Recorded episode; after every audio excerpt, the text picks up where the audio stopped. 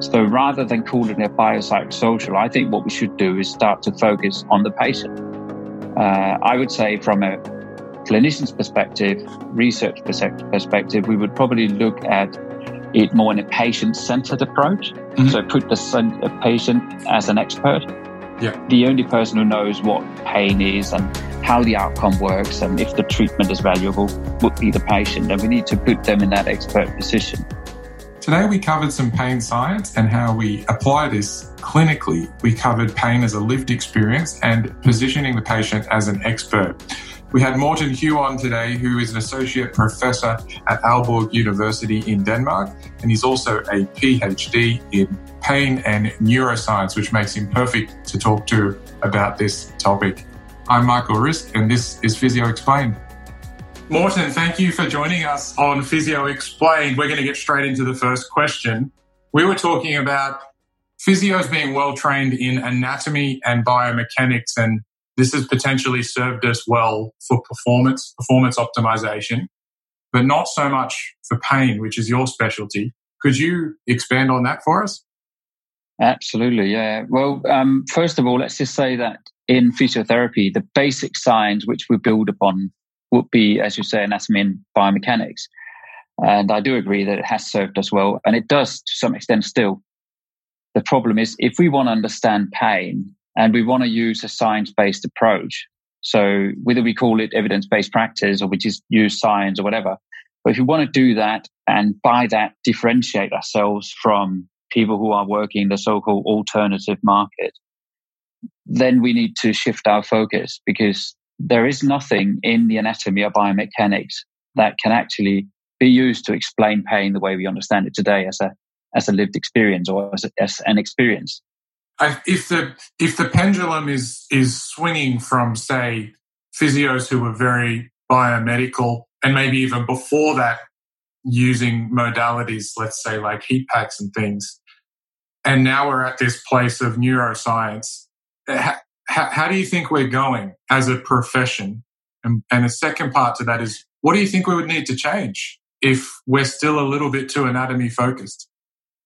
Well, first of all, I need to, I think we need to understand that biomedical doesn't mean that we use biomechanics. Mm. It just means that you're looking at a stimulus response system. So if you think catastrophizing thoughts are causing pain, you're still biomedical in the sense that it's caused by a thing. So it's linear. That's what I would say. It's linear. Mm. And, and the idea behind Engel's biopsychosocial model was that everything was at a molecular level, sort of the same, but it, it would constitute different, you know, um, unities. Uh, I think we have increasingly misunderstood the biopsychosocial model so much that it would be difficult to return back to it. Mm. It's almost like chronic pain has been a bad word, and now it's ICD 11. It is called chronic pain, but it's so difficult because you have two words for the, you know, same word for two different things. So rather than calling it biopsychosocial, I think what we should do is start to focus on the patient. Uh, I would say from a clinician's perspective, research perspective, we would probably look at it more in a patient-centered approach. Mm-hmm. So put the patient as an expert. Yeah. The only person who knows what pain is and how the outcome works and if the treatment is valuable would be the patient. And we need to put them in that expert position. Um, and and I think also from a patient perspective, we need to embrace that they have this what we call the lived experience of pain. So they live their pain. Yeah. And while we understand, maybe I, I, usually I would you know use my fist. And I would say so. The, the important finger on my fist will be my thumb, and let's say that's the nociception or the neuroscience. Then, even though that's really important, there are still four fingers. And in research, we're just looking at that thumb. Mm. We're just looking at one thing, that neuroscience, that's what we can study. Doesn't mean that the other things doesn't exist. It doesn't mean that we don't care about them. It just means they're so difficult to study mm. using the methods of natural sciences, which we mostly do. So we need to embrace that there are facets of that lived experience of pain, which we are not encompassing. Mm. Uh, and then we, of course, once we realize that, we need to understand how to get the best of it. And that's where we as physios should be much more engaged in communication strategies, learning strategies, uh, all of these things that actually helps us understand the patient and not just understand, but also at a later stage engage the patient because by the end of the day, we can only advise most of our patients. We can't really change anything in them. They can do it, but we will have to to give them confidence that it's all right to move, for instance, or that it doesn't matter whether you move or not, but it will have a large impact if you are immobile mm. uh, or inactive. So if your pain's the same, maybe you want to be active all the same. And this is not me telling them. That would be the expert driven approach. I'm much more in favor of the person centered approach where you, where you tell the patient, this is what I know. This is why I think it. And this is why I think that's the best idea. What do you think? Um, I, this is our first time talking, so I'm loving exploring your thoughts. When you mentioned the patient's lived experience, something that came up was a tendency to use questionnaires or even tests as a measure. And, and you were saying that's, that's not appropriate. And even what you've just said there, how do you, how, what do you think we should be looking at? Is it just the lived experience, the patient's subjective um, thoughts on, on how they're feeling? How do we measure that? Yeah, that's that is the thing, isn't it? So I, I would strongly, I, I, I don't discourage using questionnaires, mm. but I would definitely discourage using them as measurements of success. For instance, mm. that would have to be a patient report, in my mind. Uh, and then if if we so let's take pain catastrophizing, uh, Mike Sullivan's work and uh, brilliant work, and you know having seen that in the clinic is brilliant that's a great way to explore the clinic. But now that everyone talks about it, like fear avoidance as well. So there are these, you know, top notch theories out there that most people would reflect on and they would consider to be psychosocial in a manner. They're neither. They're, they're constructs that we use to explain what we see. But my question is, how important is it what I see when I actually have the patient right there and I could ask them, Mm. Now that that you can do that you can do in the clinic. But if you do research, of course, you need something that is standardized and validated. So we cannot not have questionnaires, but we do need to take care of understanding like we, if nociception or neuroscience was a thumb, then maybe you know, maybe the pinky finger can be a questionnaire. But there are still very important aspects of the lived experience with pain, which we are not exploring and, and it's great that we can ask the patient in the clinic, but we haven't solved, as far as I can see, how can we engage the patients uh, in in the research? Not necessarily the patients, because there's this whole difference. You know, it's it's complicated, of course, but how can we how can we embrace the fact that patients live with that pain and it has an influence on all aspects of their life, and we cannot study their lives in not with the methods we use today. So we sort of, you know, we need to develop, we need that science. But first of all, I think we need to accept that there are limitations to how much we can actually get from the science and that that is different. What we do in the laboratories is different from what we do in the clinic. Mm. But we should definitely be informed both ways. Mm. Do you have any suggestions on how we could improve that? Because I, I believe you're a clinician and, and on the research side as well. So that's correct. Is there any way that the research could be improved or would it only, would it just become more subjective and therefore not as potent or reliable as research? Well, I'd say I, I, feel much more confident as a clinician than as a researcher. I was I was late introduced to academia, and I only just finished my PhD a, a year or so ago. So I'm, I'm no, by no means an expert in research. Mm. I just have a, you know, a window uh, that I look into. Yeah. Um, but I would definitely say that in the clinic, there's so much we can do differently. And I think if we start doing it in the clinic, we can also enhance our results.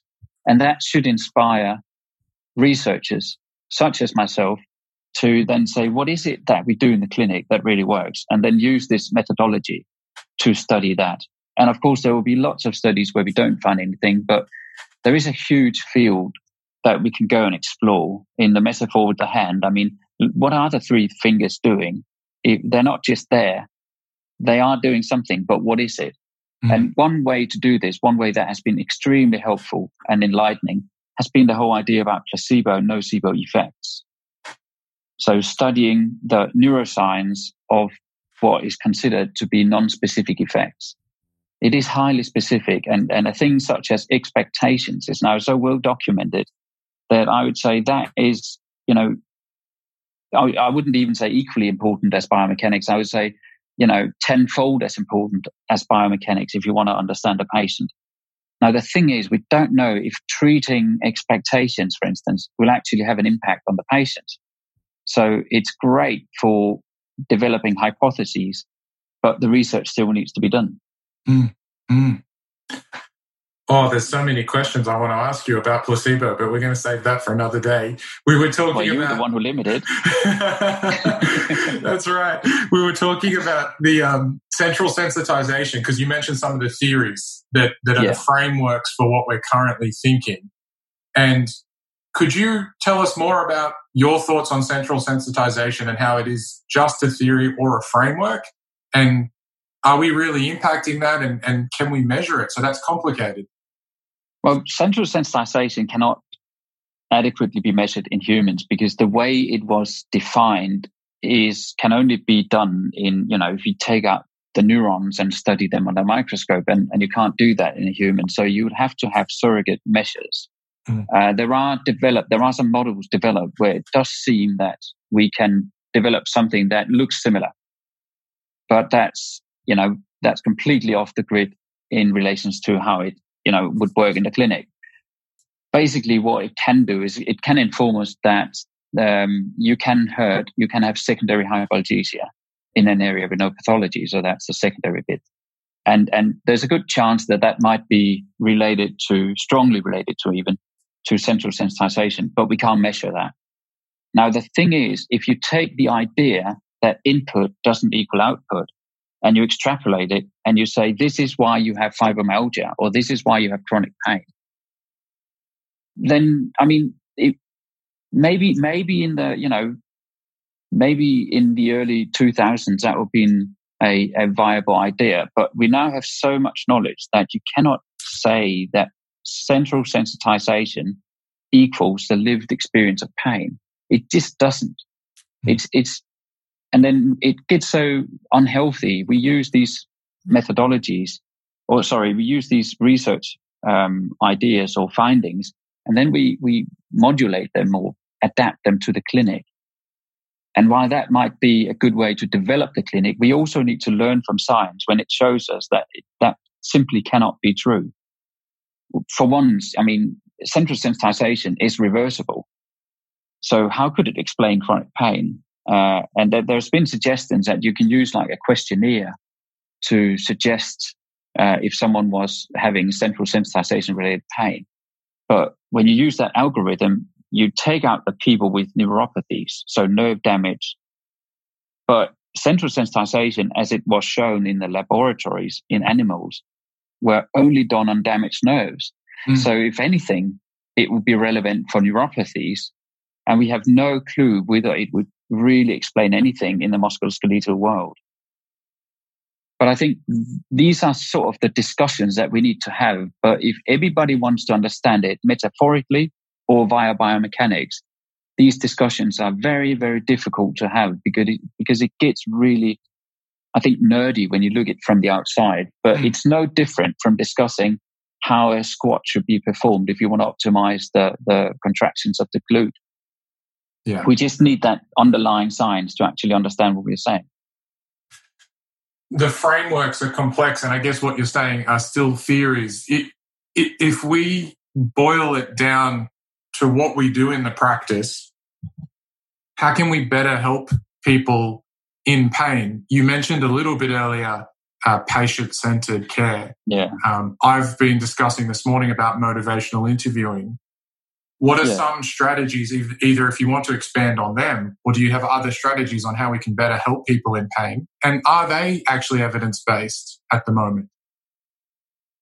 I, so let me start with your last question. Mm. I think evidence based is a is a difficult term because if you if you try to do your best and you know the evidence, I would I would argue you are evidence based. It doesn't mean that what you do is better or you know couldn't be worse we, we, we don't know because it hasn't been studied. Yeah. But I would say it is evidence based if you try not to use biomechanics or anatomy to explain your pain. Mm. But that would be my take on it.